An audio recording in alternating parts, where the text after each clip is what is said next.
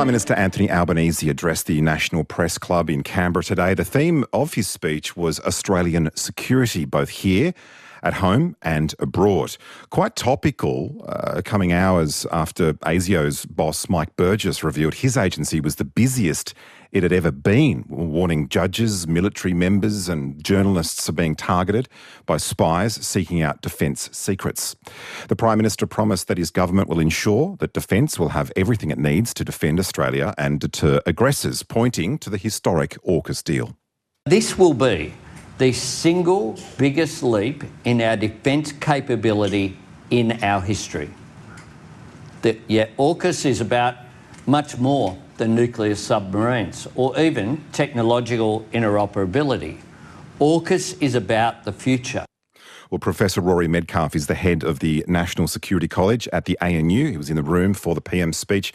Uh, Professor Medcalf, welcome back to the program. Today's speech was pitched as a preview of an, uh, well, an unclassified version of the government's defence review due to be released before the May budget. What did we learn today about this deal? Well, look, to be honest, probably not a lot that we didn't know already. I mean, the speech was obviously useful as a stock take of where this government is at on security, broadly speaking. And so, yes, we heard a little bit about defence. We heard a bit about um, AUKUS and foreshadowing the submarine announcement. We heard, uh, I think, some. Uh, some key points about uh, how economic resilience and energy security are effectively national security issues, and all that's true. But I don't think there was a lot of detail uh, put out there today that we weren't aware of already. And I think, in a sense, instead, what the Prime Minister is doing, apart from obviously furnishing his, his credentials and that of his government, is helping prepare the national conversation, set the scene for some big defence announcements in the weeks ahead. The PM also stressed that Australia would maintain its sovereignty when it came to the decision making process behind how assets will be used. He was very, very clear about this, but obviously that's not as simple as it sounds. No, I mean there was a um, there was a very specific question put to the PM uh, about, for example, you know, the operational decisions that might hypothetically be made one day in the future to, to deploy, you know, let's say, um, an Australian nuclear-powered submarine that's been developed uh, in collaboration with the Americans and the British un- under AUKUS. And the question, of course, being who gets to decide where and how these submarines are used. Now, the PM's answer was a very um, clear, uh, you know, we will re- we will retain our sovereignty at all times kind of answer. And he, he wasn't specific about meaning that that would automatically mean that an Australian government uh, alone would make those decisions. I interpreted it as being that uh, an Australian government would make those decisions, but it's it's important to know that this remains something of a live issue. Uh, and I, think, to be fair to the government, uh, it's hardly the first time we've developed critical defence capabilities in uh, intimate collaboration with our partners and allies. I mean, you know, much the same could have been said about the development of uh, the Joint Strike Fighter, for example. So I think he's he's handled that question well for the time being, but the sovereignty uh, question will nonetheless um, uh, continue to be asked. Interesting to note the PM also backed ASIO after being asked about Mike Burgess's revelations that he was directly pressured by public servants, academics, and business entities to, quote, ease up on ASIO's foreign interference and espionage, espionage operations. A pretty interesting claim. Uh, how much of a problem is that kind of interference? Oh, look, I, mean, the, I was also at the speech by uh, the ASIO Director General last night, and, and there's some very uh, stark and chilling content in that speech. I strongly recommend that listeners read the thing in its entirety. It's on it's on the ASIO website. Um, but the claim, not the claim, I should say, the the statement, uh, the indication by the ASIO chief that foreign interference and espionage in Australia is at an all-time high, higher than during the Cold War, higher even in recent years, and the assertion, or indeed the warning, again that a number of prominent, important, influential Australians have effectively been trying to lobby the government to say, or lobby ASIO to say, back off, don't do your job, um, don't, uh, if you like, uh, surveil or uh, watch or uh, disrupt uh, or warn against interference activity by one or more foreign countries.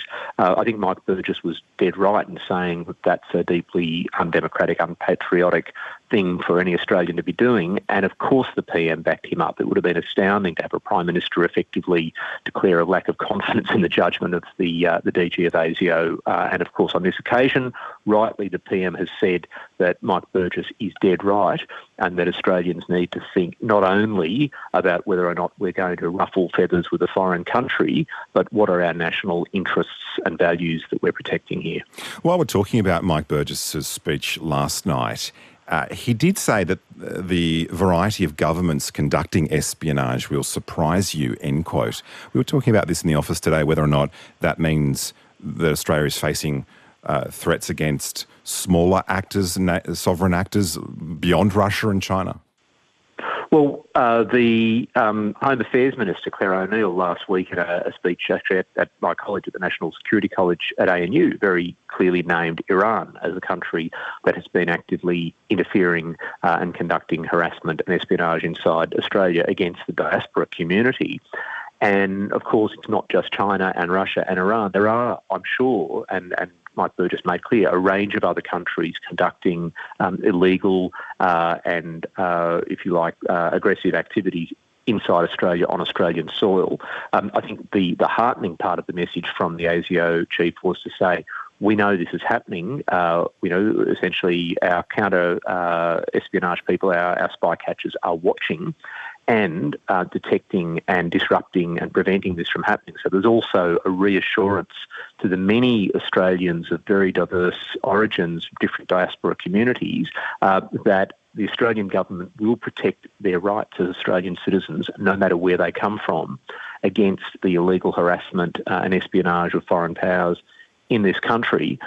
But having said that, uh, I think Mike Burgess was careful not to name names of those countries and even you know, effectively warned uh, the media and I guess uh, commentators like me from, from speculating too much about that. So I guess we're going to have to wait for a bit more um, evidence to reach the public debate before we can start pointing fingers. But at this stage, fair to say that the China challenge has not gone away. Um, the Home Affairs Minister was absolutely clear about that last week.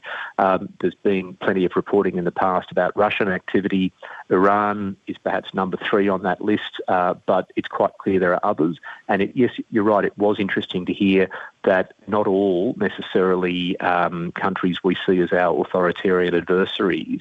Uh, there could be countries that even in some cases pose as uh, reasonably friendly perhaps are reasonably friendly, except when it comes to uh, you know some of this activity to perhaps um, harass uh, dissidents on Australian soil. It's 14 past five, RN Drive. Professor Rory Medcalf is the head of the National Security College at the ANU. We're uh, taking apart the Prime Minister Anthony Albanese's National Press Club address uh, today. It sounds like Australians are being targeted from several different angles, certainly with respect to Mike Burgess's uh, comments. Uh, in this speech, the PM also brought up cybersecurity, revealing that it, he would be holding a roundtable on this issue. I mean, technology keeps evolving quickly, so ter- terrifyingly quickly. Is it just a reality that the government will always be on the back foot when it comes to uh, cybersecurity protection for our nation?